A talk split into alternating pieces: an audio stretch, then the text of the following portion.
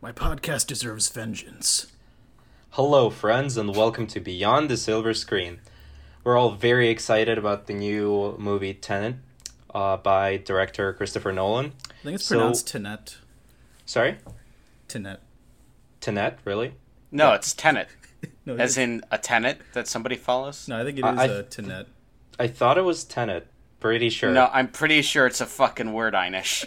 I was kidding. It is. T- Never mind. Okay, I was gonna say Honestly, no. can, can we keep this in? Yeah. Did we say uh, tenant? Like landlord tenant? Yeah, Oh. Tenet. Yes. Yeah. How, how many okay. people have you guys heard Actually, say- that, that word is pronounced ten- tenant. tenant, with all due respect. Oh yeah, shoot, my bad. I'm Uh, not very good at English. y- y- It's my yeah, me, first me and too. only language. It's it's my second language, and I don't even speak it. I just forged the documents when applying to university. Oleg mean, is actively Google translating everything as he speaks. It gets the job done so far.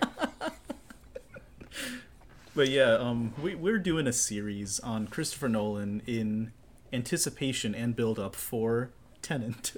T- Tenet. Tenet, yes, for Tenet. But um, so Actually, I believe it's called ten tenot. Oh yeah, that, that, Okay, that sounds th- about right. this joke has officially been taken too far. But yeah, so So l- let's continue joking. Wait, wait, I've got a few more. Let's see. Uh, ten, to, tonot, Yeah, like a toe and a nut. I gotcha. to, tonut. tone Huh? nut. Stop, stop. I know where this is going. Stop. so yeah, in um, so basically, in anticipation for Tenet, we all chose one Christopher Nolan movie that we love or just wanted to talk about. That you know, yeah, and so we're here to talk about them. All right, so the movies that we chose were Memento, Dunkirk, Interstellar, and Inception. So yeah, Yep. Those were indeed the movies. All right.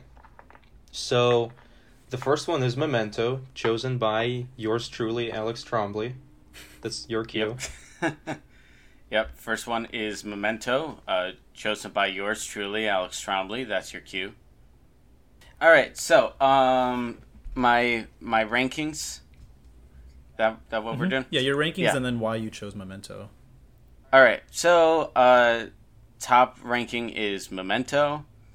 Uh, second ranking is Inception. Third is Dunkirk. Fourth is Interstellar, of course.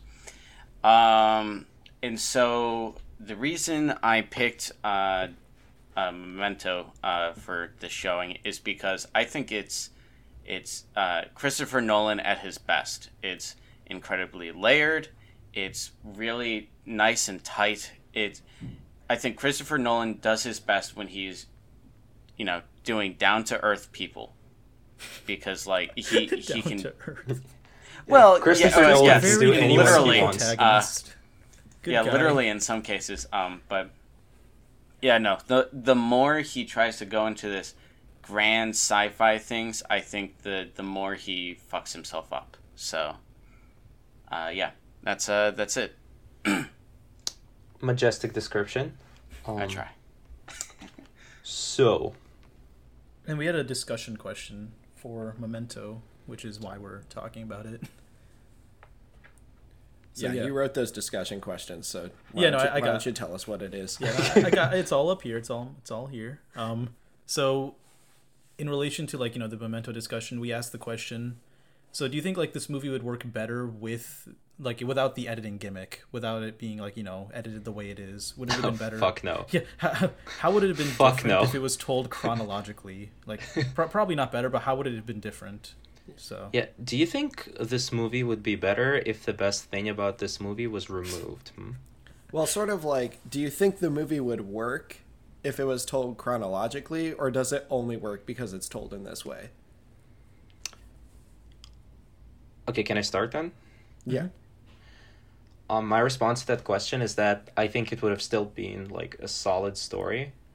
However, the whole point of um, the overall product being written like this is that we get to experience it end to middle and beginning to middle at the same time. Otherwise, if we didn't experience it like that, all the twists would come at the wrong time and I I legitimately think we would still appreciate it, but it wouldn't leave as much of an impact. Yeah, I, I agree with that. Where like I feel like if it was told normally, like the normal chronological way or whatever, it would just be like your a very well told, well made film about like you know a husband out for revenge, but it wouldn't. It, I don't think it'd be remembered as much. Like there's a lot of movies out there of this kind of genre, so yeah. Yeah, Rape and Revenge is literally its own subgenre. It's normally horror focused, but it did get its roots uh, from a Bergman movie called Virgin Spring. So it does have art house roots to it, but yeah, there's a lot of movies like this, so you do have to do have to Well, change I'm- it up a little. I was, I was gonna say it's it's generally very uh, you know uh, new French. Uh, fuck, what is it called? New French French, extremity. Oh yeah, New French No. Extremity. I hate that movement. I like some of it. I like some of it, like Irreversible. Yeah, Fucking oh, I want to talk about that one. I'm glad you've seen that. I don't speak French. Yeah, no, I'm glad I'm glad you've seen that because I actually wanted to talk about that in relation to Memento, and I'm glad that I won't be the only one who's seen it now. Yeah, of course, it's Gaspard Noé. How could I not watch it? Yeah, that is pretty up your alley, isn't it?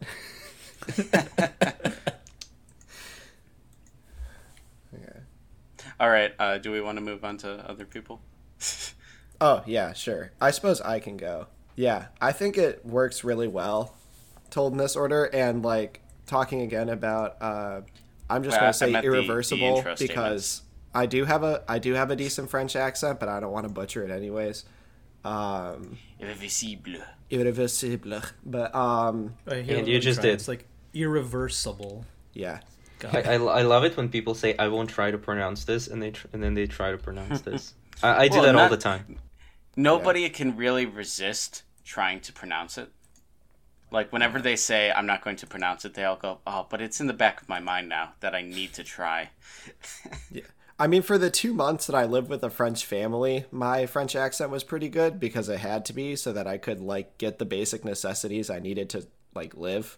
But ever since then, it's it's gone downhill. Uh, but yeah, for this film, I feel like it was very much planned. Whereas, like, I know for Irreversible, it was more of like an afterthought. I think that movie does a good job with it mostly because of the fact that it kind of looks like one shot, which is very interesting for a film that's told in this order.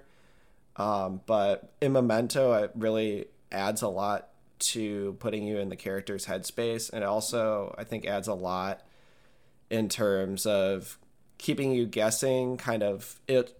One of my problems with the film is that for the first two acts, it kind of lays out everything you need to know in the first like 30 minutes, but there's a lot of specifics about how things got to where they are that you don't really know. And so it's able to keep you guessing enough towards the third act. So, I mean, it's a little long. I think it could be shorter, but it definitely like chops up the editing structure enough so it doesn't feel repetitive and all those sorts of things. But yeah, I think it does it really well. I don't think, think- it would be oh, as sorry. interesting if you just told it straightforward either. I think the structure of uh, the film is that such. Um, every time we see a new piece of information, every time we see a new scene, it recontextualizes everything we have already seen that actually happened after that like moment in time that we just witnessed. And it's very interesting how pretty much every other time we scroll back and get an additional piece of the story, it completely flips everything we already do know that happened later on its head. My um Mhm. my favorite reveal I think is at the very end. You're wondering like the whole time. At least I was wondering. Like it says Teddy, don't believe his Uh, lies. we And should like, also say. Wait, I was gonna say we should also say spoiler alert. I feel like at this point they would know. But I mean, we always spoil movies when we talk about them. I think like Hey, just in case. Fair enough. Just fair in enough. case. but um, spoiler alert: Teddy dies in the first two minutes. But no, the movie literally opens On On Teddy's shot. Going dead to body. spoil the end slash beginning of the movie. but the um, end of the story, the beginning of the Yeah, movie. don't spoil the ending, Einish. Jeez. First scene. But um yeah, so the the reveal that I love is like throughout the time, like throughout the story, he um Teddy keeps giving him information, but then on the card it keeps saying like don't believe his lies and I'm like why is that written there? Like Teddy seems to be giving like good advice and like that sort of thing and says don't believe his lies, don't believe his lies. And at the very end you see like he wrote that there to like set up this mystery for himself. Don't believe his lies. I I just really love that. I think that was really sweet. Yeah, I think it's interesting you bring that up too, because that was also of everything in the movie, that was the one thing that most interested me. Again, like I said, in the first half hour, I feel like I figured out most everything except for that.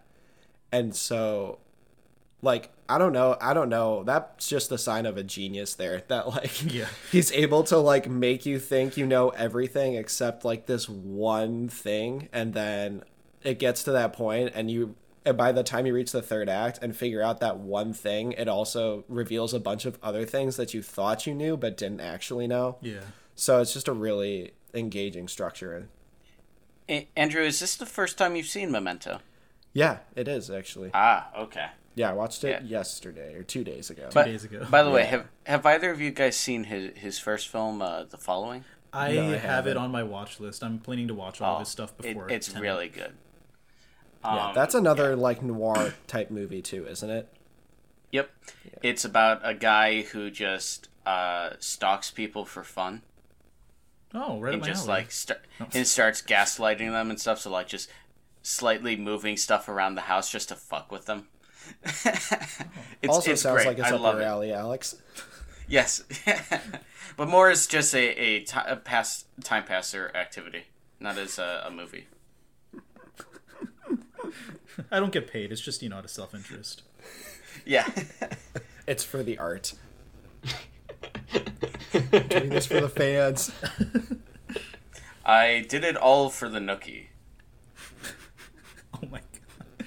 And um, another scene that I actually wanted to bring up was um, I forgot her name, Natalie, I think. Yeah. Yeah. So when uh, Natalie comes back home and like she's her face is like bruised and she's her lip is bleeding and she's like, "It's him, Dodd. He he beat the shit out of me." And like she's like explaining this whole thing. She's hysterical and I'm like, "Oh man, who's this Dodd guy?" And you see the scene right before that where he actually is the one who punched her and like she like straight up just tells him like I'm going to use you and that whole thing like it completely re- redefines the scene before that you just saw and I also love that they had like a little bit of foreshadowing where he like looks at her face that's bruised and then you see him like kind of like stretch his hand out because he's like wow my, Yep. my knuckles feel sore and you're like wait what what what happened and then they show it and the the way that it sort of like throws you for a loop I, I love that scene Yeah, I, I was going to point that out too. Is that there are like watching watch it through a second time, because now that you actually know this story, like there are so many things along the line that just point to little little details, and you just excuse me, you just uh you see that stuff and you just go holy shit there's literally there's like not a single detail missed in memento Yeah, it's It- definitely say a really- very tight story. It's very Like- concise in Yeah. the way it's told. I Li- think there's literally a lot of little moments that I really Yeah, like. Just even from like filmmaking stuff, like the way that they move Natalie into a low angle and they move him into a high angle shot, so it switches the power dynamic as the scene goes on. Or like Sammy sitting in the uh, in the what is it in the hospital at the end The- And- the- Yeah, and the that psych does ward. in the psych ward, and then he passes him, and Sammy becomes Leonard yeah. I love leonard yeah. Yeah. Just there were a Uh, lot of like short little moments that clearly put it clearly shows that he put a lot of thought into it. And I think a lot of thought that like most people wouldn't even begin to consider having to put all that thought into it. So it just shows how good he is. Yeah, I mean, like, it, it's to the level where at one point we were watching it with with Daniel. Uh, oh was it Daniel's first time watching it too Yep. yeah, and he, when, when while we were watching it, Daniel went, "Why is his car so dirty?" And you know, Oleg was like, "Y- "You know, that's a pretty minor detail. Who who fucking cares?" But then even that comes fucking tied in. Yeah, it, to- it does. Yeah, and- I'm like, this is that's how brilliant this fucking movie is. Is that there's literally every single aspect of the movie is tied into itself. That's what makes it such a perfect tight movie. Is that there is not a single thread that that leads off to nowhere. There's not a single thread that is like, well, where does this come from? You know, like that that doesn't make sense. Everything is self motivated within the story, and it, it's truly just masterful, masterful writing. Yeah, It I don't. I will say I don't think that every movie needs to be written like that. However, this movie knows exactly what it needs to be. It Yeah. does it absolutely perfectly. It's a great film by all accounts, for sure. Um, I think for me, the thing that that um, kind of stayed with me the most is just how much. I know I already said this, but just like how much they can change your perspective with like tiniest bits of information just through the way they tell the story. Like for example, the scene where he's like burning his wife's possessions, and then the scene before that, you see him like, uh, Hiring Uh, a hooker to yeah, hiring her to do like to, to place those things in the apartment, and then like go hide in the toilet to wait for him to wake up and forget it. Like it's it's just beautiful. Yeah. like it's Bas- it- yeah, I, I love how much he tricks himself in the movie. he even, Like- like, that was him purposefully making himself think uh, falsely. Yeah, yeah, exactly. It's literally is everything in this movie. Like it, the char- the character. I'm tr- finding the uh, finding it hard to find the right words to describe it, but like it, it's brilliant how much Nolan is able to get into the mind space of like this character and is able to like he's so complex and deep and I, I don't think we see that with really any of the rest of Nolan's characters, at least not in the the characters that we're talking about for the next uh, couple of episodes.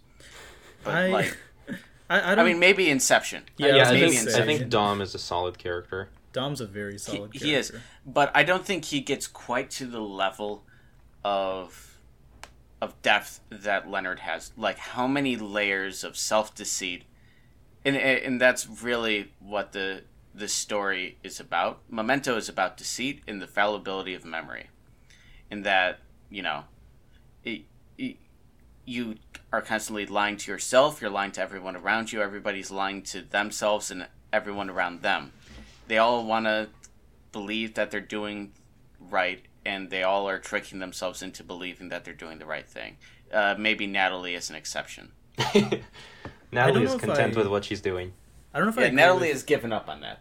I don't know if I agree with you thinking like uh, you said like Leonard's deep and complex. I think he's a very complicated character, which obviously yeah, but I think like his goals in mind and all of that are quite simplistic. Like he wants revenge and once he gets that's- revenge, but he also kind of like he Well, he yeah, has the one plot line twist the at movie. the end. The, the Yeah. plot twist Yeah, at the end say- implies that like when he was faced with that choice, when he was told that um the person he was trying to kill has been dead for a long time, killed by Leonard a long time ago, just forgotten. Mhm. uh, he doesn't like quit. He just gives himself a new like he purposefully deceits himself so that he would kill an innocent well for the sake of this particular crime an innocent man just to relive basically that satisfaction once again and take the picture and Yeah. then put it behind them presumably He. I think what works co- about yeah. Leonard though is that he is I think he's a very complex kind of simplistic character in a way where like he I, I has don't a think very- he's simplistic at all.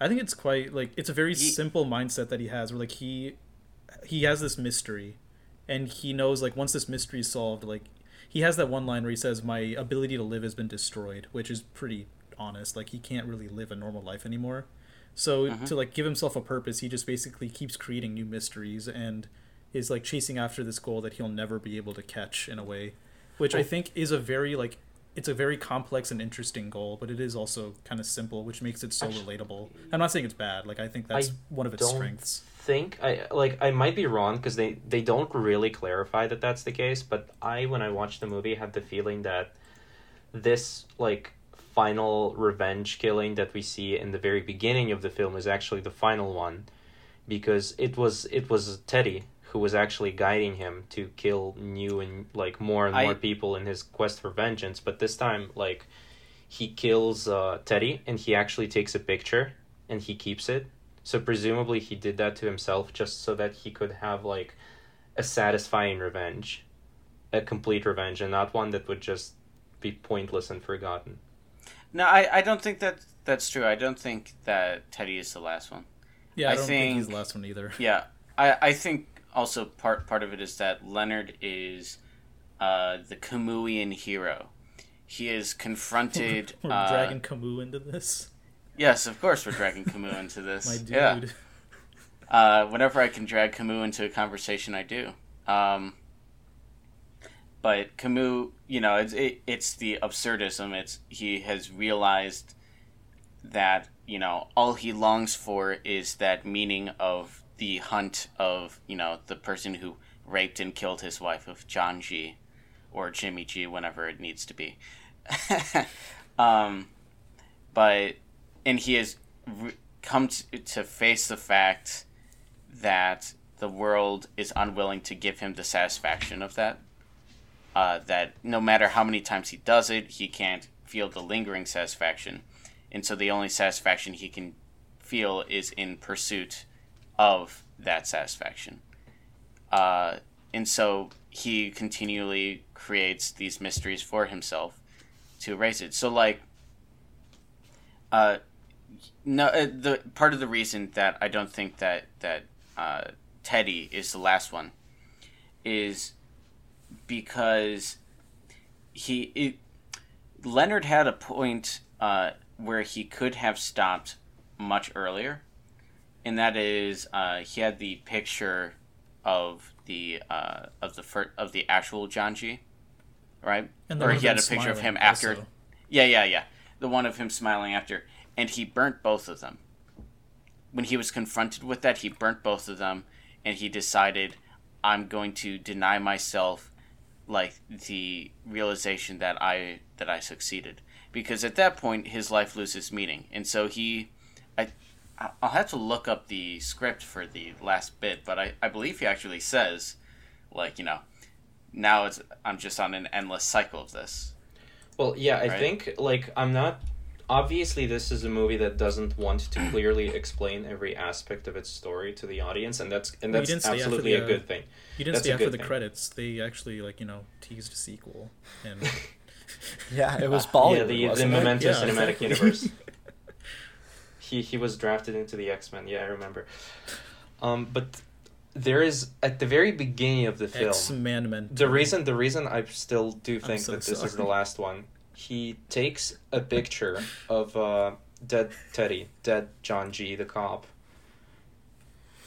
And why would he ever do that if his purpose was to deceive himself and continue this uh, revenge spree for the sake of satisfaction?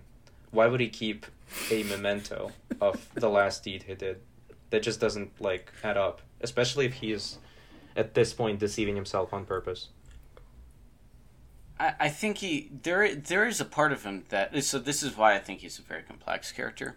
Is I think there there's a part of him that is that's obsessed with the recording of things, right? So he because he has this thing where he everything slips away from him. He's really obsessed with always recording things and having something to go back to. And so like he he wants to record the actions and yet he also does it in a way that allows him to deny things and he will sometimes erase that evidence if he feels that he really absolutely needs to Do we see Well- what he does with the pho- the photo of Teddy, the the dead body? No. of Teddy? do not No. No, that's the no, last. see that's him the last thing like it. that happens in the story is him shaking the picture, which is also the opening like credits for the film. Yeah. Because yeah, I I feel like if it sort of ended like yeah, it ends with him like you know waving the photo that sort of thing. He could be setting himself up. Like the way I interpret it is, he sets himself up for another mystery to solve. But also How is uh, that I have a I, mystery? I pulled up the script here and so I have the final voiceover and I just want to read this out because it's so fucking good um I Right, so truly, deeply love you. here we are you're blinded by love or whatever it was. I Yeah. Here we are. I have to believe in the world outside my own mind. I have to believe that my actions still have meaning, even if I can't remember them. I have to believe that when my eyes are closed, the world's still there. But do I? Do I believe the world's still there? Is it still out there? Yes. We all need mirrors to remind ourselves who we are. I'm no different. Now, where was I? that oh god, it's so fucking good, man. I love this fucking movie so much. Whoa, Alex, calm down Holy there. shit. That's fair. Uh. I was I was I was on this last week, so Yeah, I, I've got to read. Apparently, they they attached the uh, short story that's based on to the end of the the screenplay. Yeah, written by his bro- by Christopher Nolan's brother. Yeah, yeah, yeah. I c- so I'm I'm, I'm gonna need to uh to read that after we're done recording. That's kind of cool. It's nice to see him working with his brother. yeah, well, he does that on a lot of movies. Uh, he did it, I believe, following he wrote with his brother. I think they started out as sort of a together career, and then they kind of drifted Yeah. apart. Well, they wrote Interstellar together. Ugh. Um. yeah, I can pull them up. Yeah. Yeah. Pull up Jonathan Nolan. Du-du-du-du-du, whoop pop. Pop. Okay, and then pretty sure they did the Dark Knight and Dark Knight Rises together as well. Yeah, I'm. I, I think that too. Well, it worked Yeah, out okay. one of those times. Yeah, I did Oh. Dark Dark Knight, Dark Knight Oh, Rises, no. Interstellar, Memento, and The Prestige. Honestly, Dark, is Dark. Knight Rises is heard, too. acceptable. Everyone says The He also- Prestige is great. He also did Terminator Salvation. That was also. Oh. uh, Well- that, that, that was pretty bad. Oh, Well- no, that's awful. You know, not not everything we do is a win. Wait, he's Sometimes a writer a on the upcoming loss. Fallout TV show. Oh, that's great. They're making a game or a TV show based on the Fallout games, and he's a writer on it. I could not care less, honestly. yeah. If you ask me what game I want to film on, Fallout would definitely not be among the top choices. I can Well, guarantee specifically, it, it Fallout has to be Fallout 4, of my which is the best. Sorry, what? Yeah, Fallout 4 is the best Fallout, easily. Just so, Yeah. so good. Yeah, yeah, of course. It's not a bad game. It's. It is. I don't I think mean- it's a Bad bad game. It's It- it if you consider game. Fallout a bad game, then essentially the Elder Scroll, the Elder Scrolls is a bad game too. Which it's fine not to like it, but like a lot of people do, and there's a lot of stuff in those games for you for for for the player to enjoy.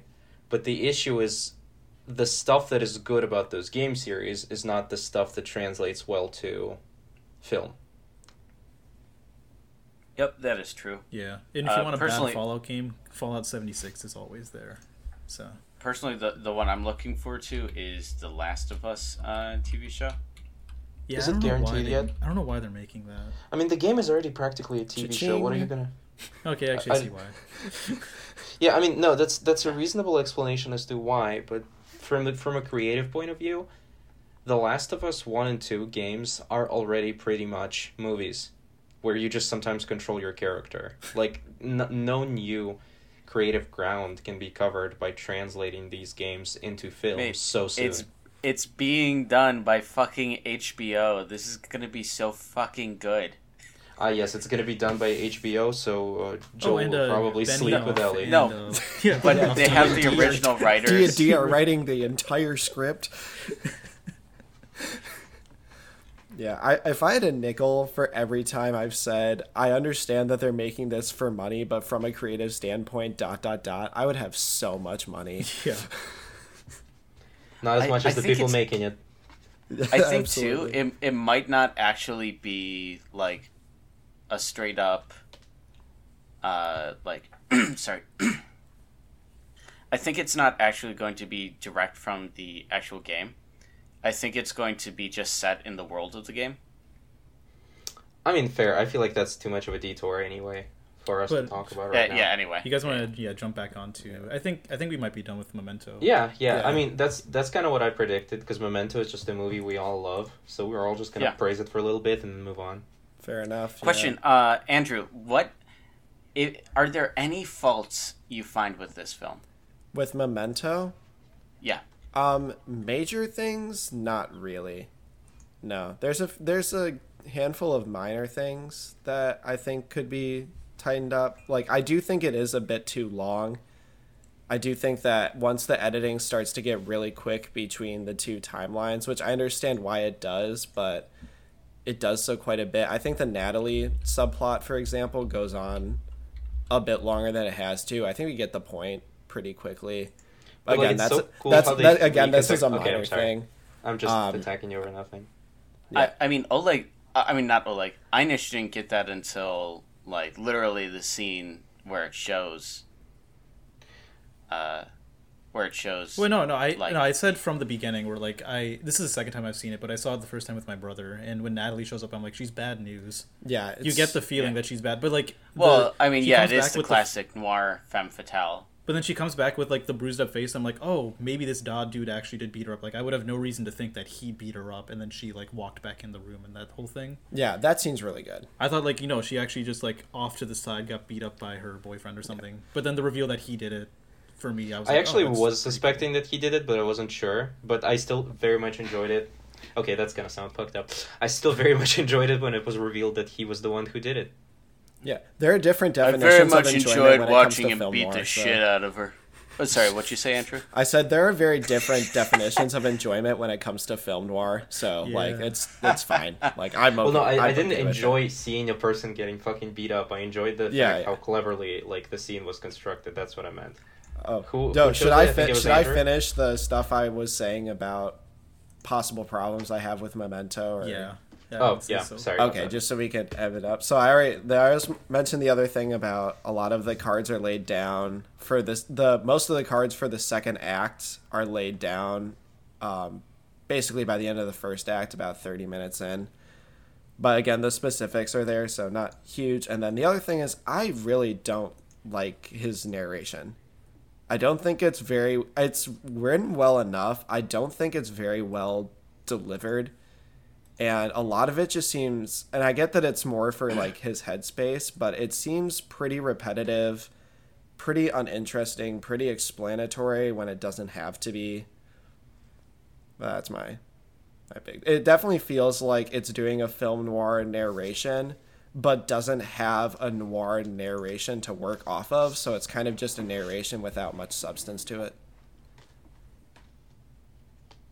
Mm, I, I, I I, kind would of see disagree. what you mean, but I, I, I, I think the black and white segments aren't as interesting as the color segments because it's you know. I mean, that that's for sure. Yeah. but Uh, I- it's just I the like way the story is set up. Yeah. really. Because They- uh, the thing is, another thing I think about this is that the black and white segments you are actually experiencing them as a, as, as a normal story, so there is no intrigue to it. You just you want you watch a slice of like movie, then you wait some time and you watch another slice of movie, and and you get like half a movie by the end of it. Whereas with uh, the actual highlight of the film, the part of the story that goes from end to the middle, that's where they continuously recontextualize and where they have all the twists except for maybe that one like phone twist where he tattoos the drug dealer onto his body. But i just think it's it it was there. It's it's much shorter. Every every chunk from the black and white um storytelling is much shorter and is just there to give the the introduction to the story. That's all it is. I think it also that is its own kind of short horror film. I think, like, I I love that the this setup where like you you keep coming back to this and he's talking on the phone, he's talking on the phone, and like the person on the phone convinces him to. well that's what i like, a new referred to when i said the drug dealer thing Yeah, yeah, exactly. Yeah, to tattoo drug dealer like that he's a drug dealer on his body, and then like just a couple minutes later, he peels up the thing, the fresh tattoo, and says, "Don't answer the phone." And it's like, oh fuck, oh fuck, oh fuck, and he he doesn't have time. He can't undo, you know, tattooing. He's a drug dealer on his body. I, I guess he could have left a note to himself, even though tattoos are usually like over notes in his hierarchy. He could have been like, this particular note is like, I don't know, star it, exclamation pointed. But yeah, I'm nitpicking. Yeah, I have no major flaws with this movie. Yeah, I was gonna say. I think that's the the thing is I yeah I don't really see too many major flaws with this movie except for the three things I listed. And most like everything else is just and even those things are pretty minor. This is just a really well made film. It's really well done. There's not too much to dislike about it. Okay, Andrew, why did why did you choose this movie? Hello, so it should be very little surprise that I am the person who chose Dunkirk. Um, the reason I chose this movie is because for me, the most important aspect of film isn't so much the story or the characters as it is more the technical aspects. That's not a universal law that I hold everyone to. That's just how I personally like to view movies and critique film because it's more straightforward than story and character, which are more subjective to emotional response. And so I think that of all these movies, I do think Dunkirk is the most technically flawless of them. I also think that it's pretty.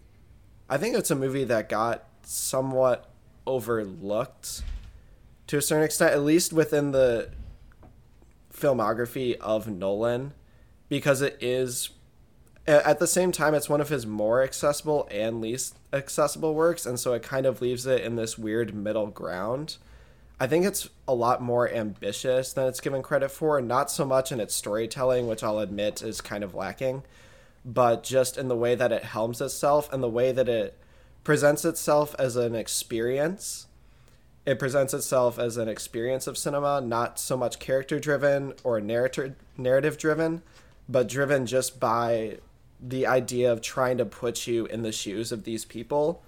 And in a day and age where a lot of uh, cinema and specifically television is pushing more and more towards storytelling being specifically character focused and sometimes maybe story based more than character action based. Uh, Dunkirk stands pretty much alone, along with, say, maybe Mad Max Fury Road as an example of cinema doesn't have to be just storytelling. It can be more experiential in the vein of something like 2001 A Space Odyssey was.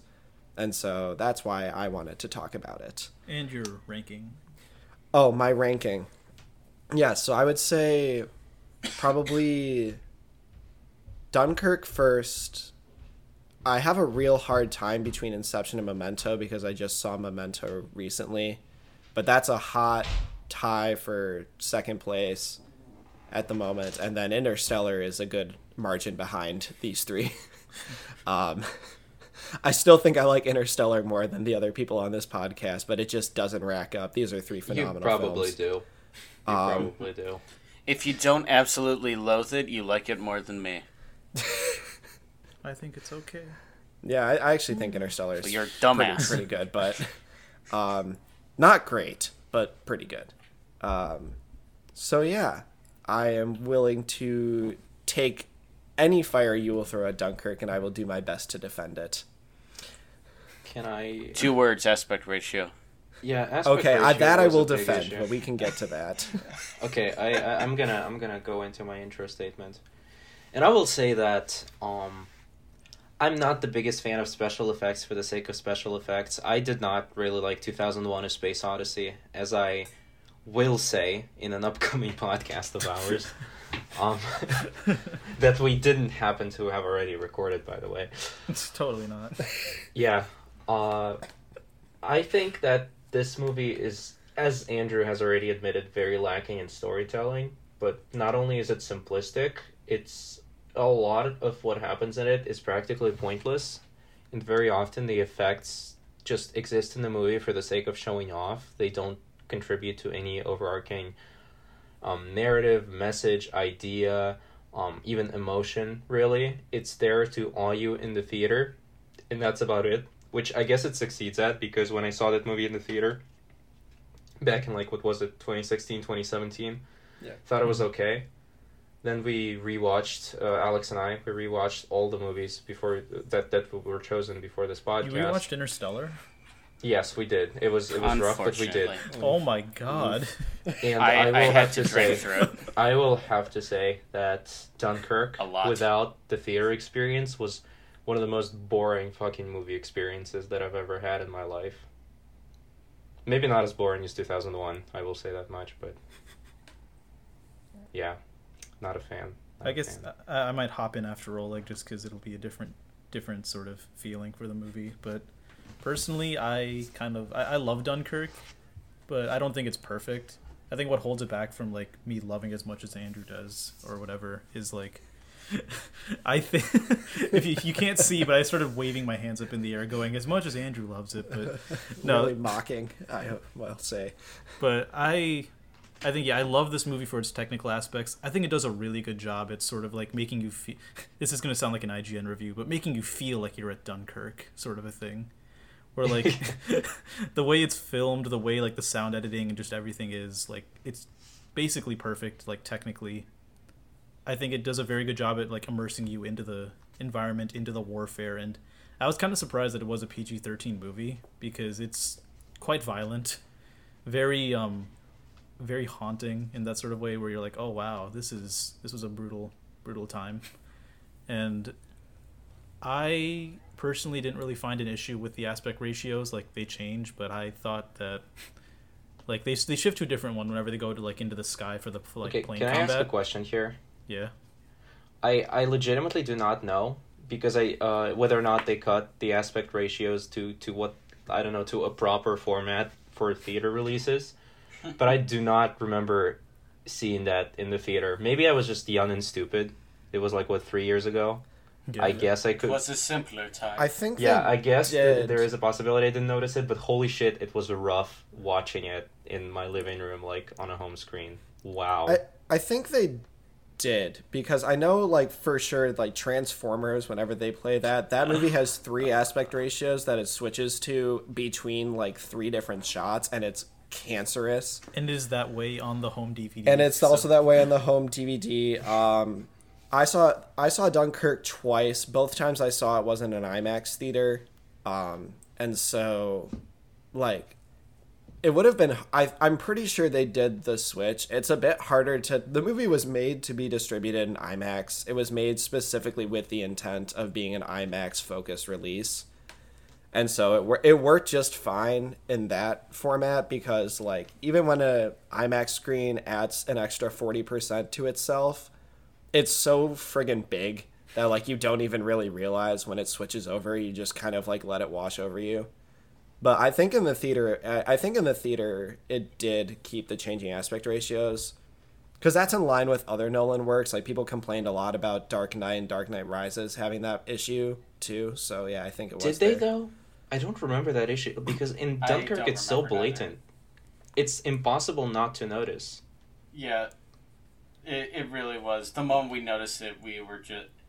I think it almost became a drinking game. Where, uh, every time they switch the aspect ratio of drink. It was absolutely Yeah. horrible. And the thing is, like, it's not even just for scenes that are like technically stunning. Sometimes, like in the middle of a conversation, they will just do like an anime style close up where they just change the aspect ratio on one character's face and don't do that for the other character's face. And I'm like, Nolan, why?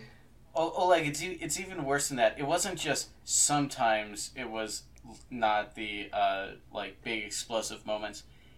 It was almost never the big explosive moments. Those ones were always shot in normal normal things because they couldn't get a camera close to the sinking boat because the IMAX cameras are too expensive. Oh no, they actually No, sunk an it wa- IMAX camera making this movie. Yeah, Yeah, they probably exactly. were very unhappy about that.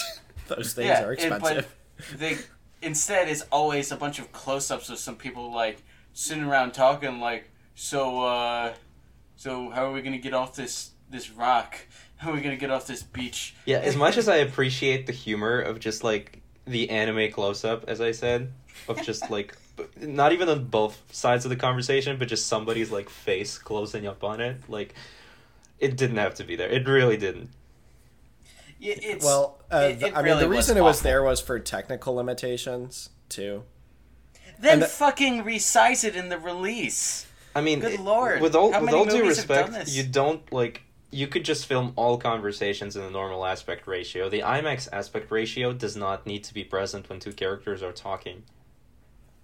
Yeah, I mean, I, I, I, I do agree with that. I think the resizing could have, could have made sense, especially for like the conversations and stuff like that.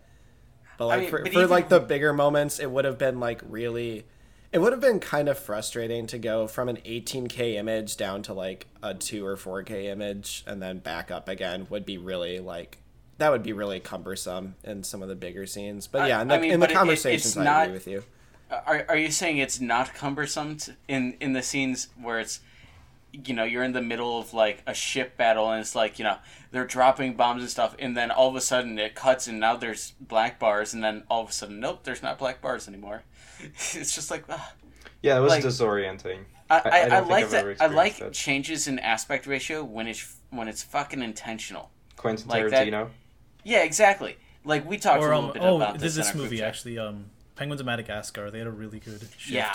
to the. Uh, I, Yeah, I'm, not, no, I'm, but- I'm not even kidding. They actually had a shift to IMAX in that. Yeah, I was gonna say Wes Anderson. But does I it. mean, all like, of the Marvel movies and Star Wars movies do it too. Like Marvel and Star Yeah, Wars they movies, they normally shoot black like one or two scenes, and then they're like, "Oh, and now we're going back."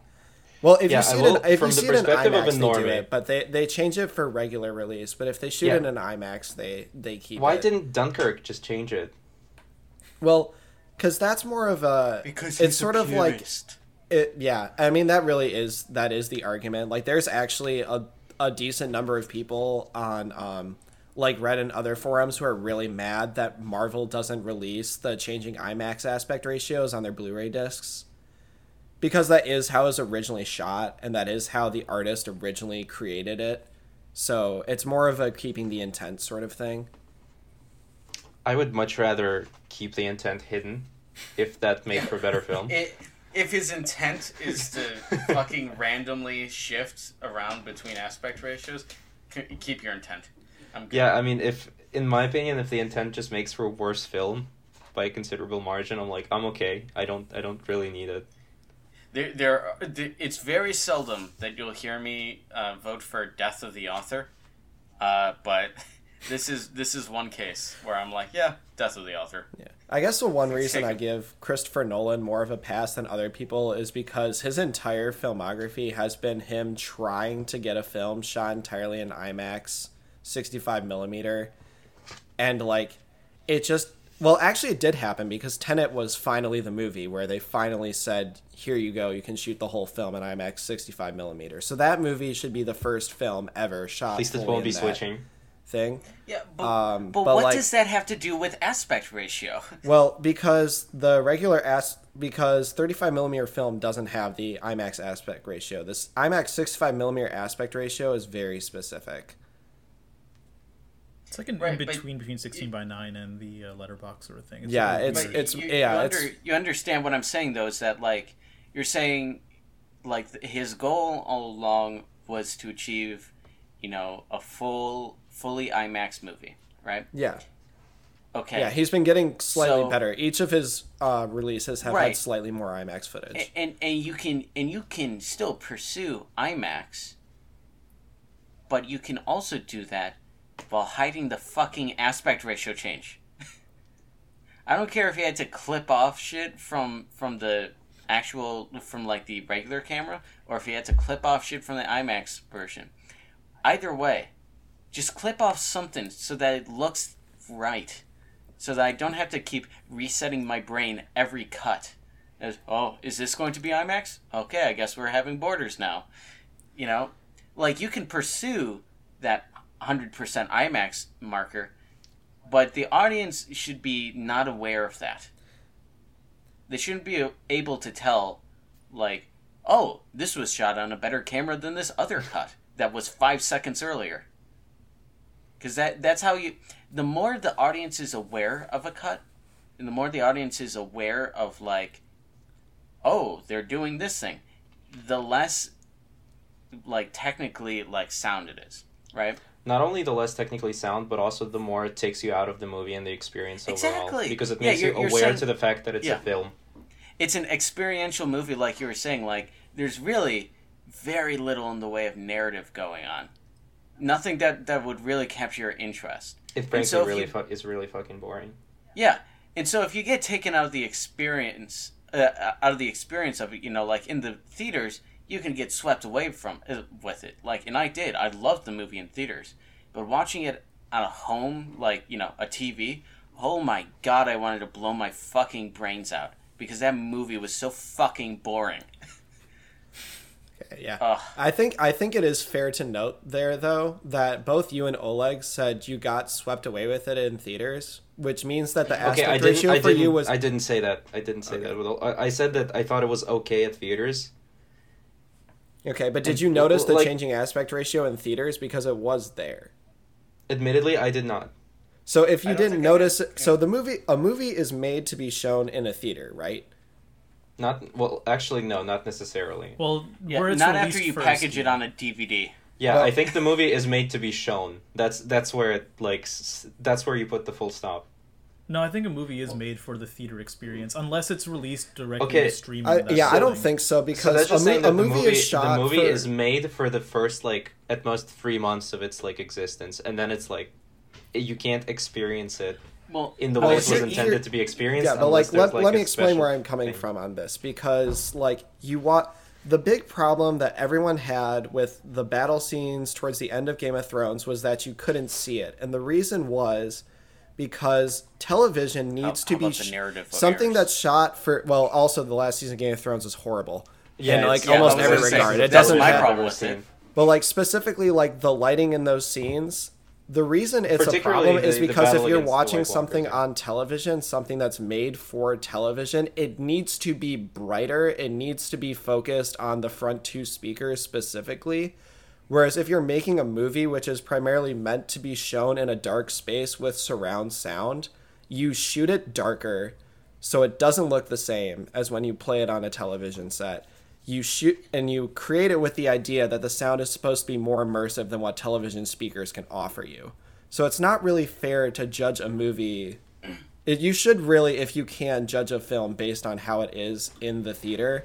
And if you both think it's better in a theater, which is how it's originally meant to be shown, then how is that an issue? It's kind of like um, there's a think similar thing there with the Oscars where um, they send out like DVD screeners, and then the people in the Academy, when they're like you know judging how good a movie is, they judge it based on the DVD screener on their home TVs instead of watching it in theaters in like many cases, which I think is like you like w- would you agree that like seeing the lighthouse is much better in theaters than like at home Okay, I don't. I don't think like- it's the same point. I really don't think it's the same point Well, that no, no. you and Andrew are making. And I 100% agree that for people who are actually rating movies, um, I'm they just need saying to kind of watching like- them on a big screen. Absolutely, I'm 100% with you on this. you know it's a little different where like i guess it's not i think it is kind of the same argument where it's kind of like there is a difference between like you know watching something at home versus like on the theater and then i was just bringing up another example Well, like in the I mean, no, I think it's a it's a fair argument to bring up. Even like I I see where Andrew is coming from with this too.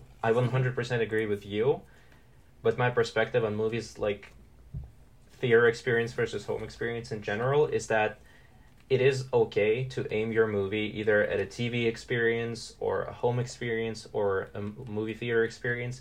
The issue is that um, it doesn't mean that you have to be so short-sighted as to make your movie completely unwatchable in other like settings when you know your movie will be watched in other settings and frankly movie theaters are very short-term ways to experience most movies unless they become cult classics Uh, well, in So the, it's just the like- other, it's just I, agree with that. short-sighted. I, I, I, I definitely agree, and I also think that like the the argument I will say like.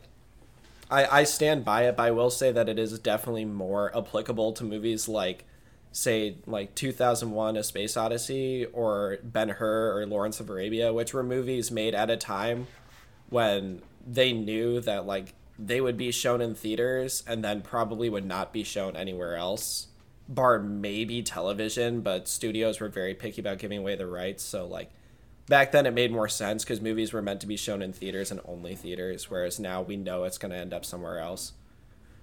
I was gonna say the the other thing too is that you you lose that defense of like the like the way it's supposed to be seen is in theater once it goes to home release, right?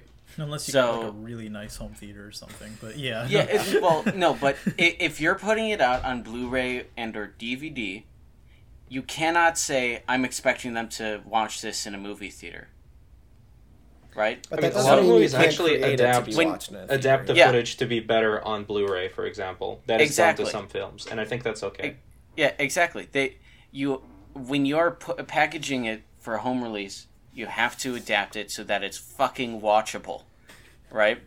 If I, I found it pretty watchable uh, I just yeah, I I just watched it at home. I did not have time to rewatch it before this, but and it was pretty good I, I, I eh, have you it. seen it on a on a, on a home home theater? yeah we, uh, we bought a new tv so i just watched No, it no. like uh, but Andrew, ha- have you seen it on just a TV? no, I haven't seen it in home release. Okay. I will. I will, I will Okay. admit that. I, I okay before we record the next episode i need you to watch it on just a regular tv and then come back to me and tell me that it's not horrid. Okay, yeah, we can cover that in the it- next podcast. yeah. But yeah, I mean, I'm Because- used to yeah. changing aspect ratios because I try and see things in IMAX when I can. So I've seen a ton of.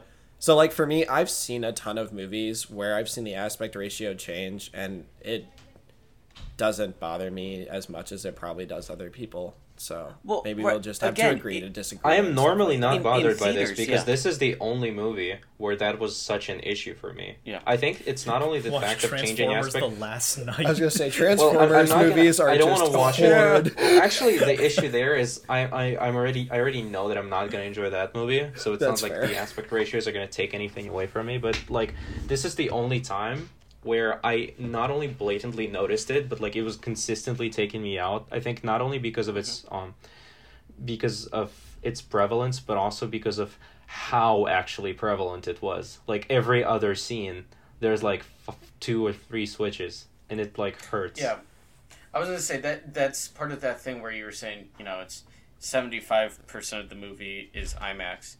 That actually kind of hurt the movie because, like, nor- normally if you think you see, you know, the aspect ratio switch, and you really only see it switch one way, like your brain only picks up on it when the black bars come in. They don't notice it when the black bars drop out.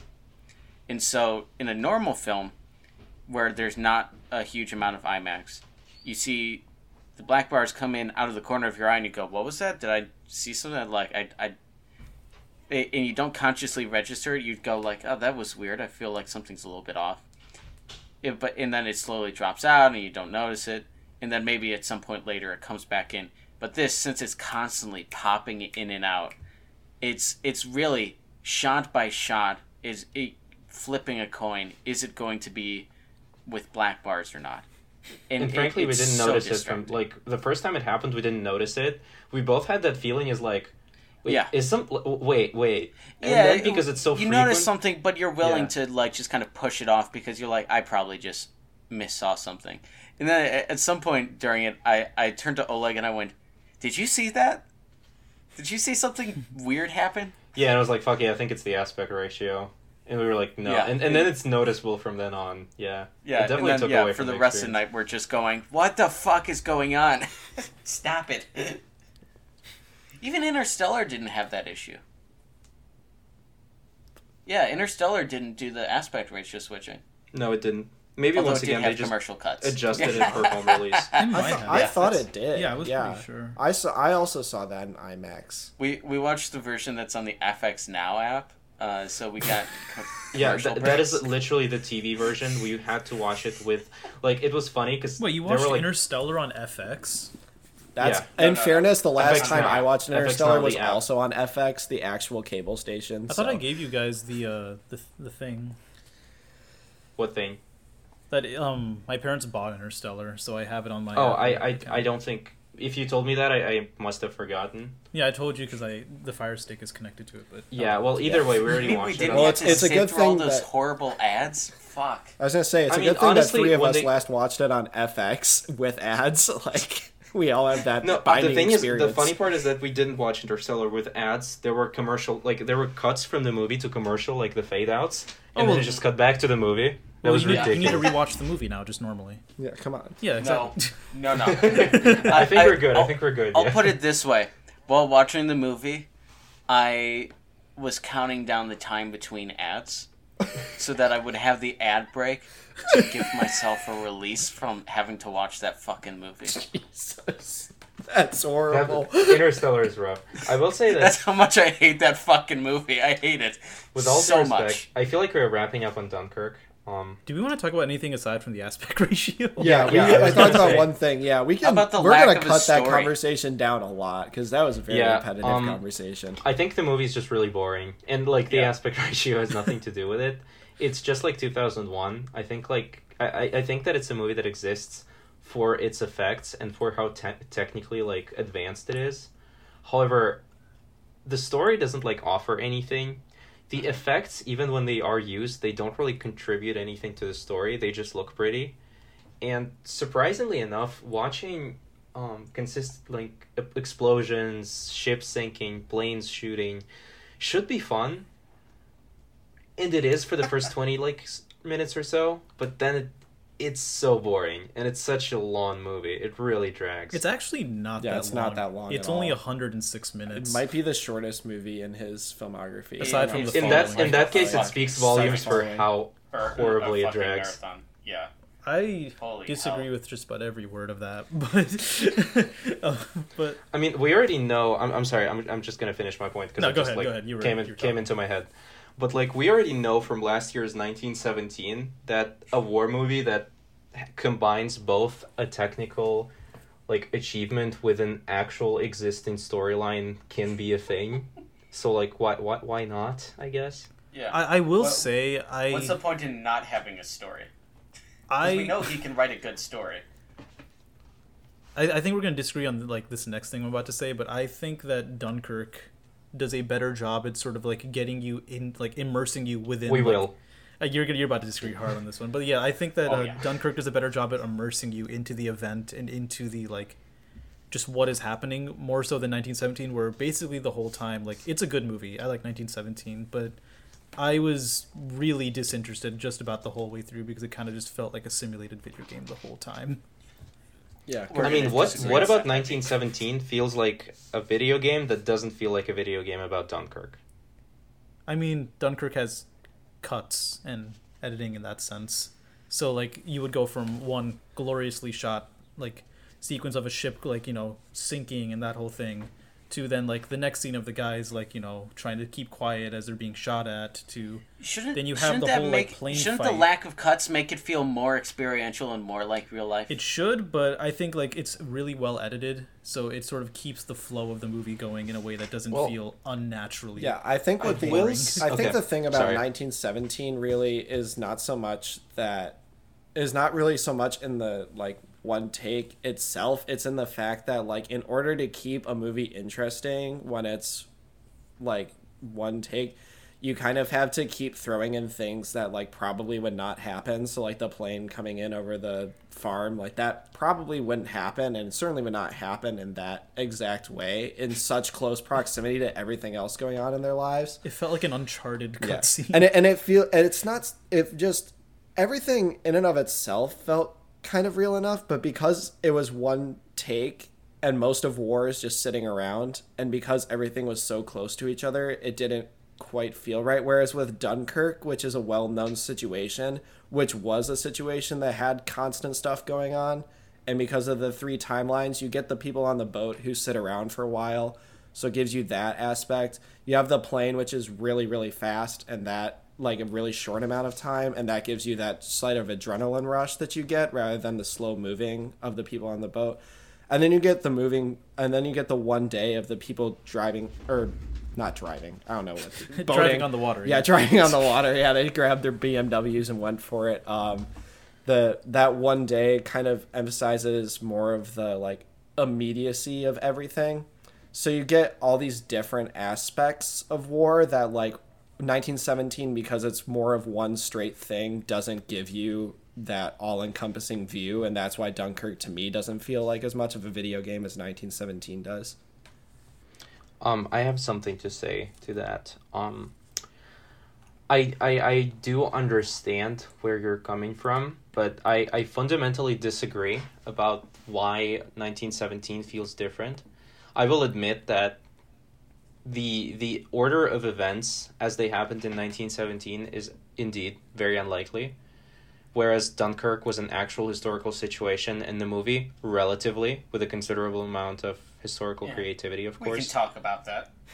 Um, no, I mean I'm okay. I th- my I point mean, is that I'm okay with it either way. Either. I don't think there's any war movie that's really.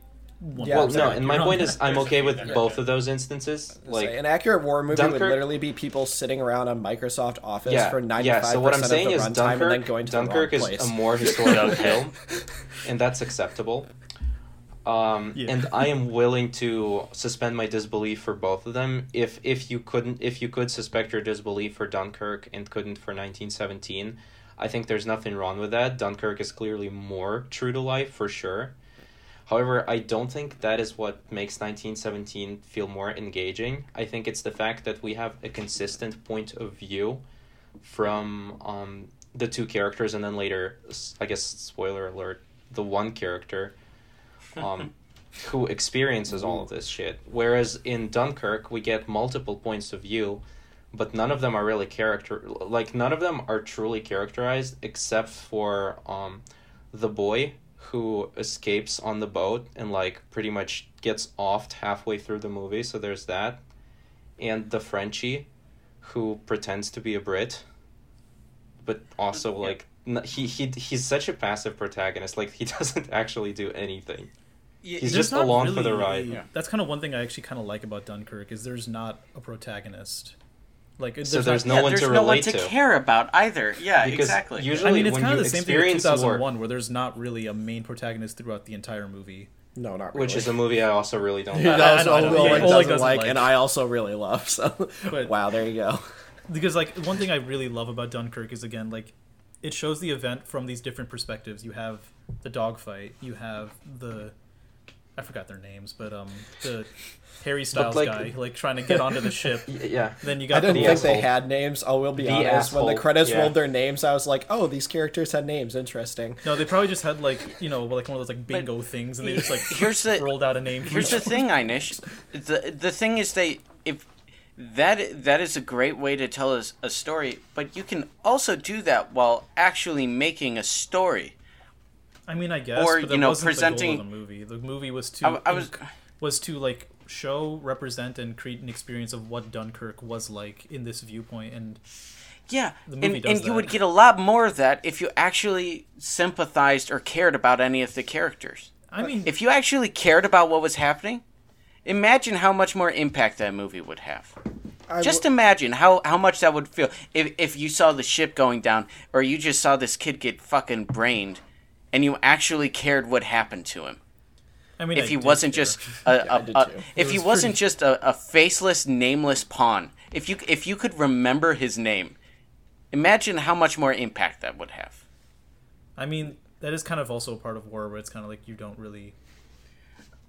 I, You I can- mean, my, In war, you can at least care for yourself. My you know your critique own is a little- okay, different. that that care I for think- yourself thing, I would like to latch onto that. I'll let Oleg go first though, if he wants. Yeah, I will say my critique was not as much of um you need to care about the characters, which you typically want to do, but that's not my point per se. My point is that um no matter how good the effects are and how stunning and how close they put the camera to the explosions, etc., etc., we are not going to be afraid of war on the other side of the screen because we are chilling at our home or in a theater eating like popcorn and other snacks and like it's it's never going to be the same. But the way to make us experience something that's happening on the screen is to let the movie experience war through the eyes of a particular protagonist which is something that 1917 absolutely 100% does and Dunkirk doesn't really do I Yeah. do. Oh, sorry. Here, go ahead. Yeah, sorry. I will say, um, so one uh, here's one reason I think Dunkirk is overlooked and underappreciated is because Dunkirk makes you by- by not really having a main protagonist to follow in any of these three cases. Dunkirk more or less kind of makes you the protagonist in all those three things. And, not let and let me. No, I yeah, don't. and, and uh, like let me explain so it doesn't really like it, the whole point is to kind of like put you there and to kind of give you a perspective of what's going on but by neglecting a protagonist it doesn't give you that ability to separate yourself that like it's more it's like a comfort that you normally have is like it's hap- like I can feel what's going on, like a horror movie. You're like, I feel scared by this, but like you know, like at least it's not me, it's them. Whereas and this kind of takes away that comfort net and it kind of puts you there in an extra degree that you wouldn't normally get. It's not traditional storytelling.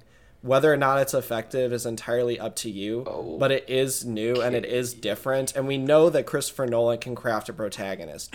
This wasn't him It's- being lazy. This was him trying Yeah. something different. Whether you think it works or not is up to you. But I think it's Can I worth ask you acknowledging. That- one okay. question? One, sorry, Alex. Can I ask you one question? Yes. Uh, A- Andrew, is in. Sorry, Alex, for interrupting. And can I ask one one Oh, question fucking mate. to Andrew? I am Um, here. fuck Ask you, me Do you, do you think it's possible to like? I was also thinking of a horror movie as you were saying that, and I was very much relieved that you used it as an example, the genre as an example. Mm-hmm. Can you imagine an effective horror movie where we are, so to speak, left alone with the monster without someone actually being in danger in the film? No. I don't.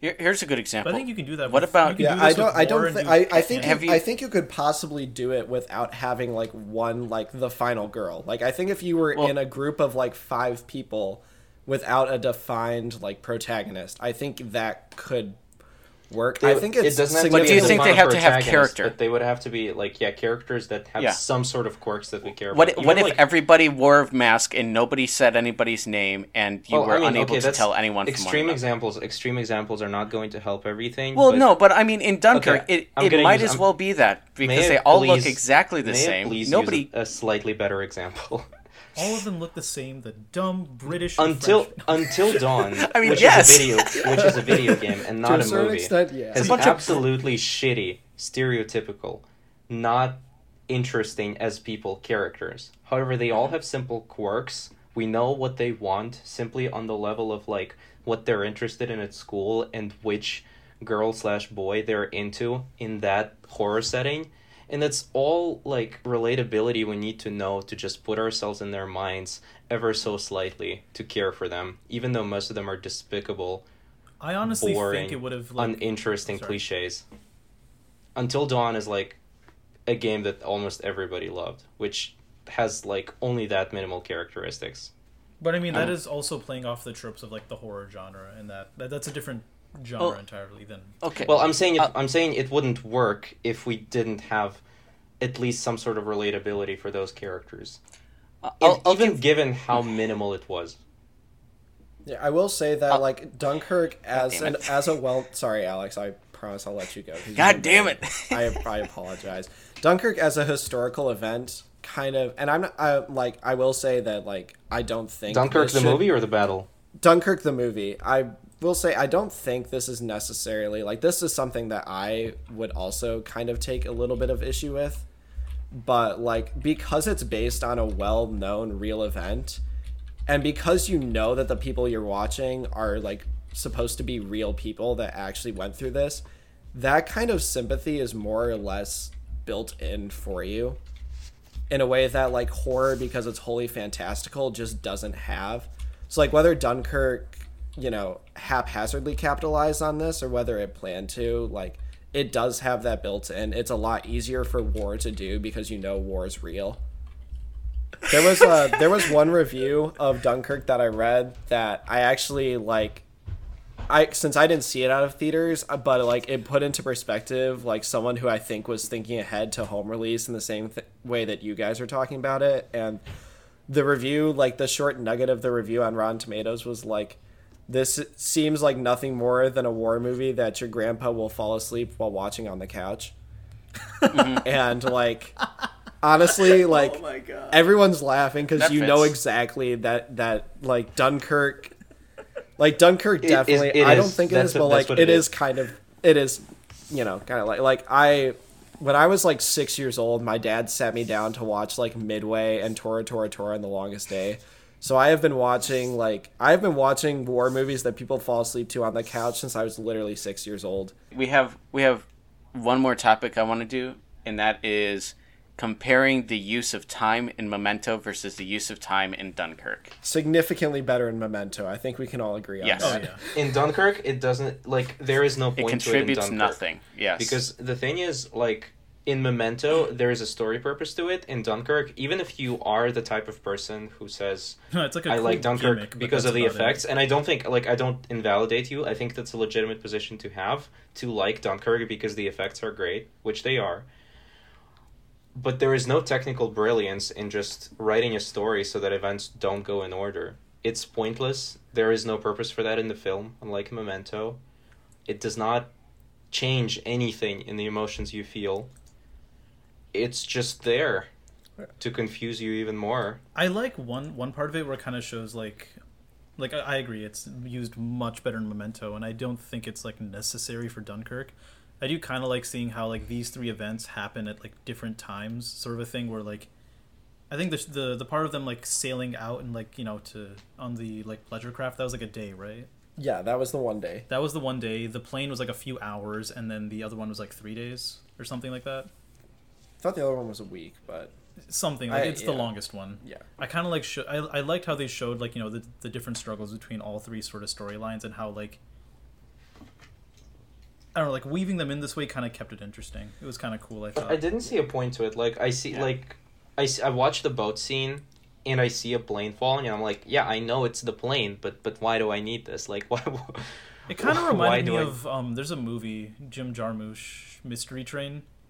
It kind of felt like that, where it's kind of Nope, like haven't seen that one. really I, I love that movie but um it kind of reminded me of like it's basically like three different little stories and each of them happening over the course of like one night. However like the way like the first one is like the longest one. So like they show like the process of one night over like an hour. Then the next one's like a bit shorter. Last one's like about the same length as the second one. And all three of them intersect at like certain spots exactly which is kind of like what dunkirk did where like there's little points where they kind of intersected and again like is it necessary not really well, yeah, but why? yeah again no, it's not yeah, I was gonna necessary, say yeah. but- th- Yeah. I mean, I it's go ahead. go ahead. Thanks. Oh, okay. so Um, polite. After fuck. you, Uh, Alex. yeah, we both said go ahead at the same time. Einish, go. It's just All right, go. polite. I just continue. No, go ahead, Alex. Eh, eh, oh, okay. I was literally saying Andrew, go ahead as you said that. Okay, I'll I'll, I'll go then. Fucking Okay. go. Um, yeah. So, fuck. Now I've lost my point. Um, I hold can on. Give me a, give me a sec. Go go go. Yeah yeah. Okay, I'll go. Um, so, like I said earlier, Can we not cut that out? yeah, I- yeah, no, that was great. that. Are you kidding me? That's probably the most engaging conversation we've had in the last hour and a half. you go Um, go go Yeah, yeah. In the It- it last shows- five episodes. It shows just how white me and Andrew are. Is it, it's like the no no no no. No you go No, ahead. it's It's, both absolutely true, stepping yeah. out of the way of the door for the other Yeah. person to come through. hey, can you tell we're from the Midwest? Yeah. Yeah. Uh, no, you you go ahead. no, you. After you. No, no, no. After you, No, yeah, after I- you. No, no. You were the one for. Okay. It's it's Um, okay. I'll go. Yep. Thanks. No. Uh, so like I was saying earlier about the like the fact that the boat, the boat sequence gives you a lot of time to really like sit and experience that like waiting dread of war, because it's To a really longer get a time span. When it's when it's an hour, like the civilians on the boat, it gives you the sense of immediacy, but also the sense that like they can do it quickly, but not quickly enough to feel safe. And then with the hours in the plane, that shows like a super adrenaline rushed version of war. So having those three separate timelines does actually give you three different perspectives on what Dunkirk was like. Whereas if they're all told at the same time, it would kind of just be one massive adrenaline rush, and it wouldn't give you a full um, understanding of all the different aspects of war as were experienced by different people. The thing is that like that would be true if they were really edited differently, but they're not really edited that differently. The o- the only thing is that at the beginning they put a thing that said this takes place over an hour. And then you immediately forget that because you're watching a movie and you're like, you're not trying to keep in mind, like, well, let me think. If this takes place over an hour, then this lines up with. No, you're.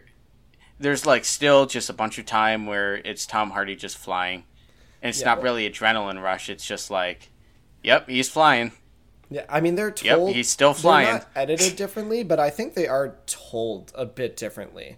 Like you never Ma- see ma- Tom Hardy kind of just like floating around, like, "Oh yeah, here we go." Like he's No, he's all. I, I mean, he you, you do though. always- he was you do always- though. You see a lot of that. You see a lot of him just kind of flying along, and then he like looks down and sees something, and he's like, "Hmm, that's interesting," and then keeps flying, and then it cuts away to, to something Yeah, else that's like, more converse, interesting. Yeah, with his, with his uh, co-pilots, they they definitely have that.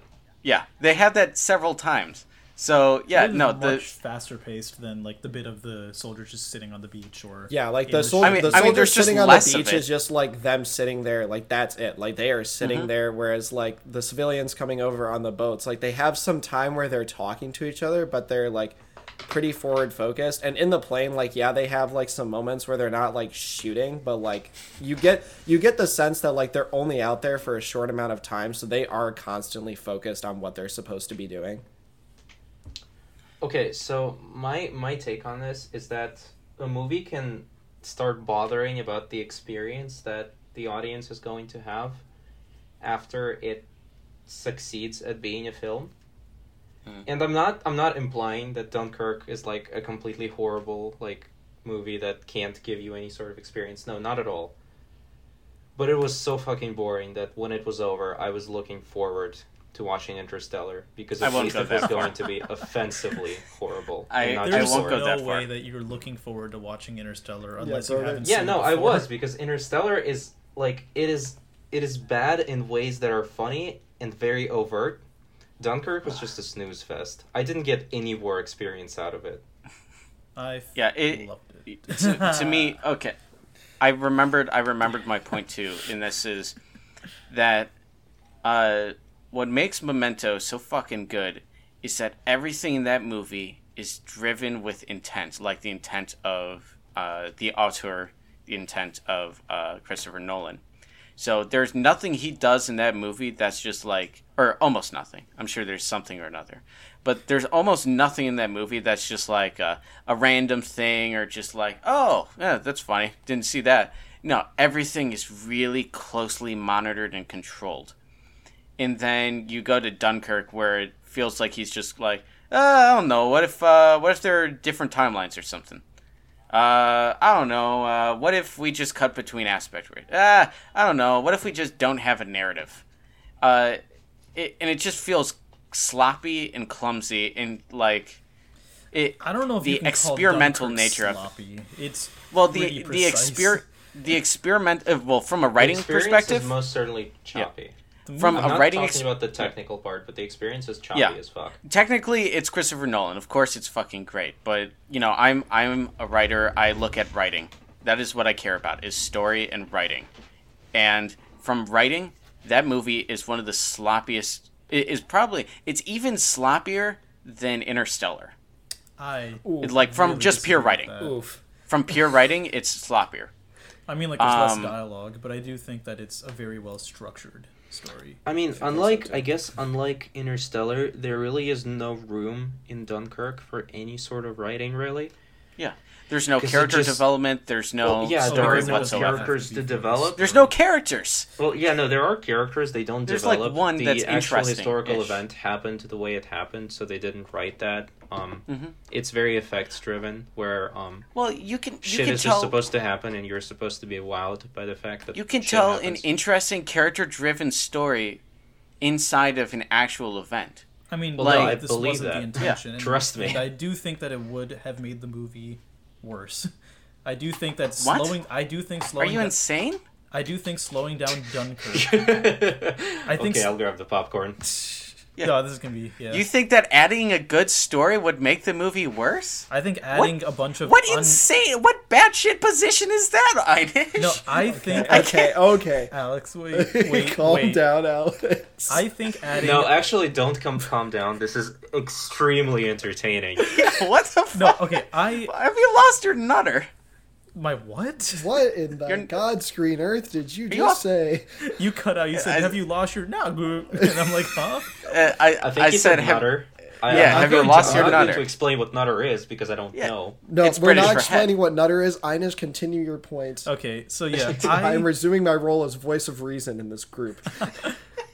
so I think for Dunkirk, adding a bunch of character development to the characters that really don't need development because the movie's not focused on them; it's focused on the event, would slow down the movie and make it much worse. It would have a I negative think- effect on the pacing.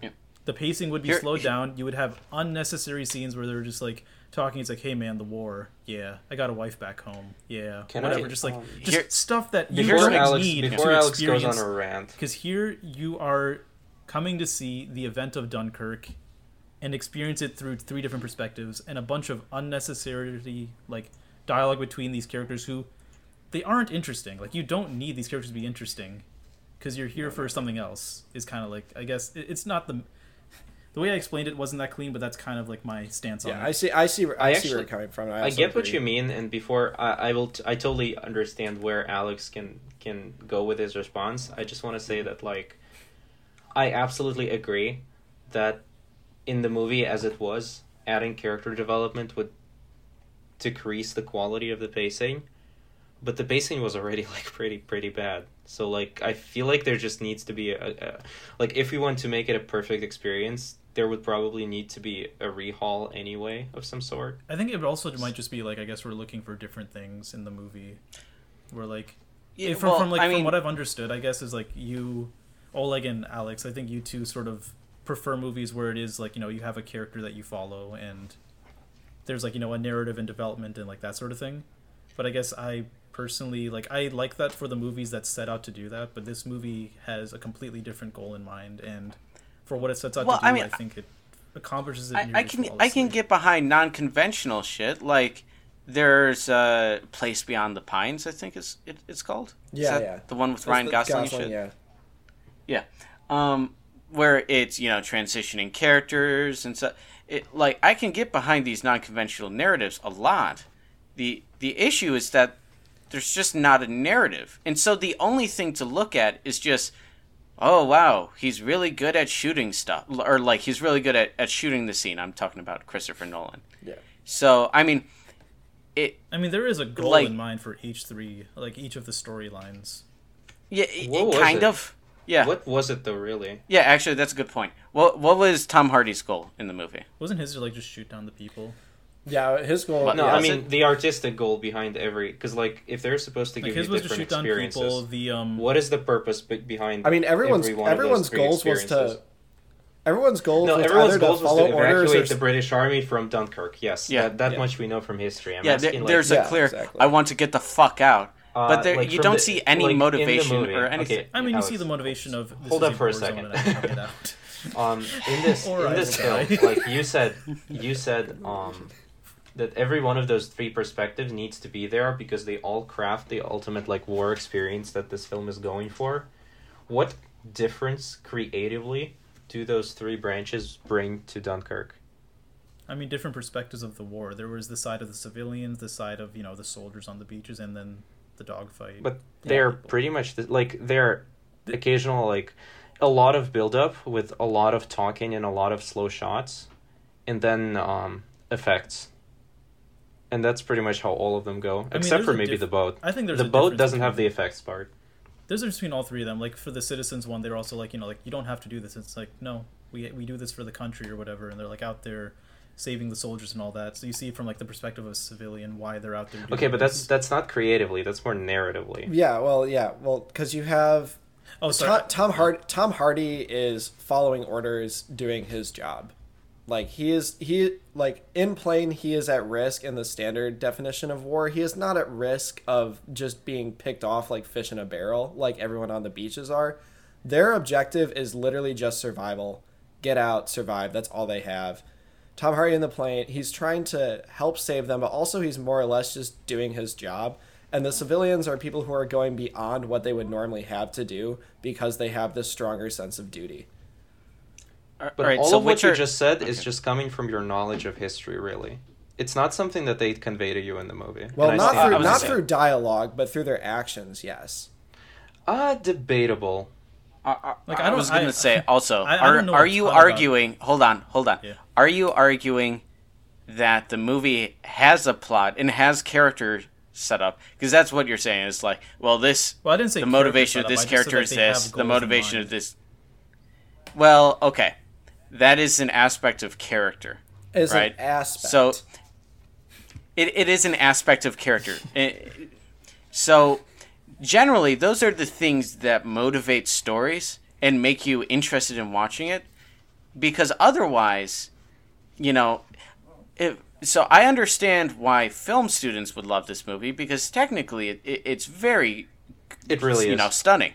It really I, is. I can't deny that at all.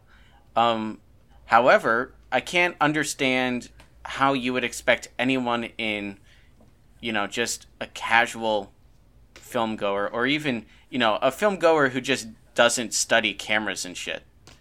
Like anybody who doesn't have a super technical background, I can't imagine how you would expect them to go in and be like, "This movie's great." No, they would all be sitting there going like, "Yeah, it, it looks good. It it sounds good." And actually, I've heard from sound mixing people that it actually doesn't sound mix very well. Um, Um, no, it, just it does everything definitely does. Um, pe- people who do sound mixing get upset with the mix because it's intentionally loud, which is bullshit because it's war. So of course it's fucking. Yeah. I mean, I, I, I liked it when I watched it. I've just had my some sound friends tell me that uh, they dislike it. This dislike the sound in it, but um, I understand why people on like heavily involved in technical sides would be like, "Oh, this movie is great. Look at all the technical shit he pulls off." But you know, if, if you have a movie that's has no plot and it's just like, "Wow, look at how great the CGI." It's Avatar. It's it's no, no, Avatar. Avatar it's, tries no, to- Avatar has a pl- the Avatar actively well, tries okay, to but have a I'm saying the plot, the character- plot in writing to characters, and they're Avatar is bad. absolute dog shit. Okay, I don't think it's that bad. It is It, it's dog I shit. mean, it's, it's literally Pocahontas. They named the rock that they're going for unobtainium. unobtainium. No, I'm not saying it's well written. You can't think- say it's not dog shit. the movie's not a dog shit movie. I think it's like a it's a hot three out of five kind of thing, where like the effects are great, the direction's Ugh. great, sound is Yeah, I sound is think I think that's the best I would ever give it. yeah, that, James that's Cameron exactly knows that's the how to best you could give it. good he does. He's not the But best. but what I'm saying world, is That no. like that's a movie where it's like stunning for its visual effects. It's like, oh my god, they pulled off this amazing CGI. But I still don't want to watch the fucking movie ever again because the story is dog shit and the writing is dog shit and I don't understand how anybody can enjoy it. Okay, and I will say, in fairness, we did start off by saying you had your statement saying that what you most look for in movies is writing. I had my statement saying Yeah. that what I most look for in movies is the technical aspects.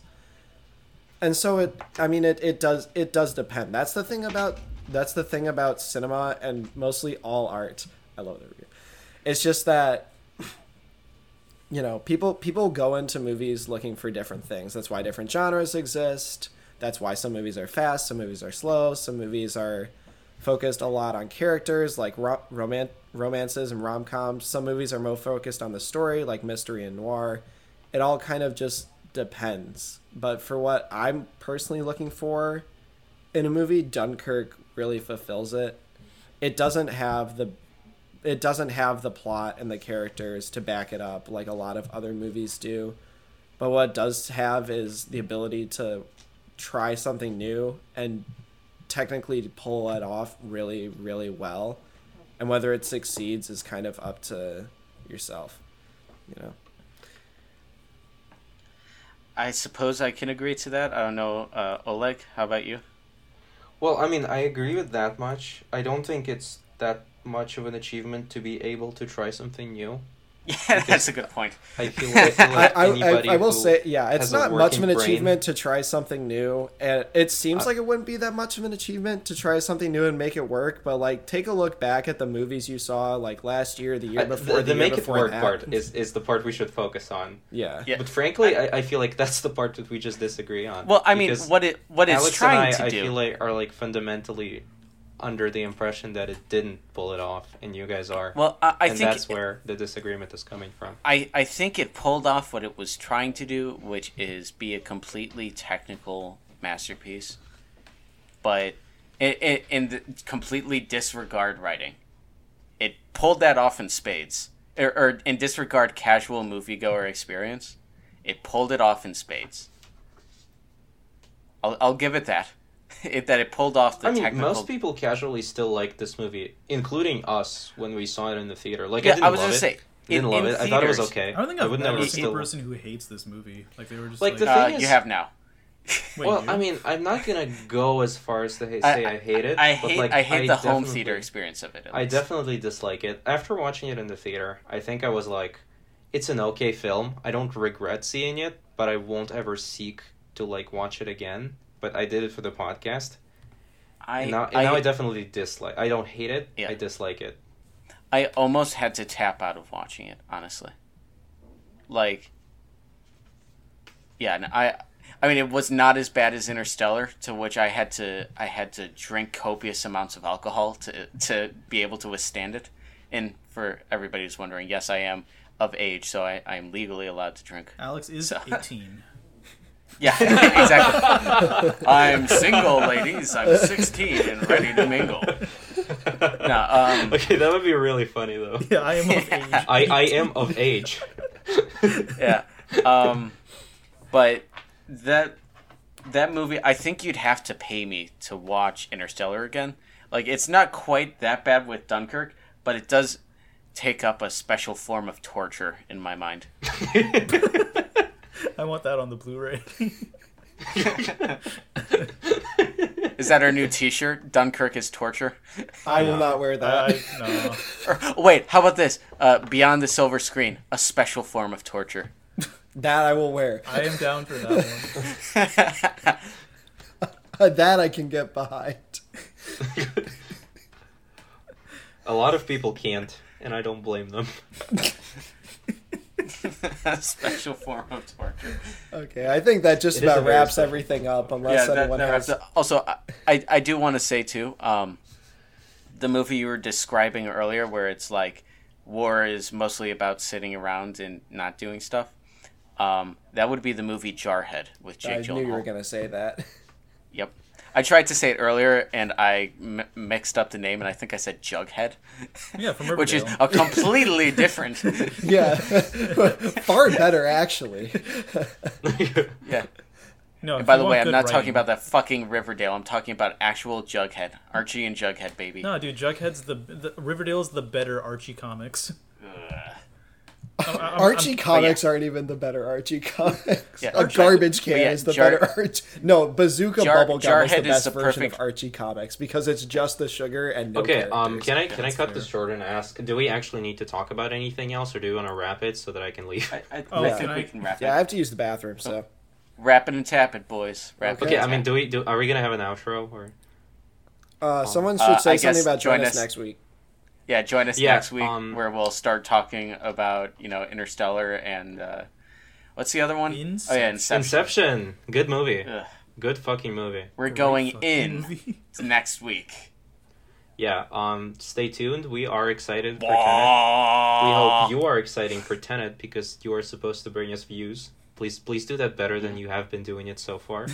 you, you have not I- been successful. yeah, watch watch the I will video say now- a couple times, twenty times. I will say now next friends. next week next week should be interesting because I went in not liking Inception and came out actually really loving it.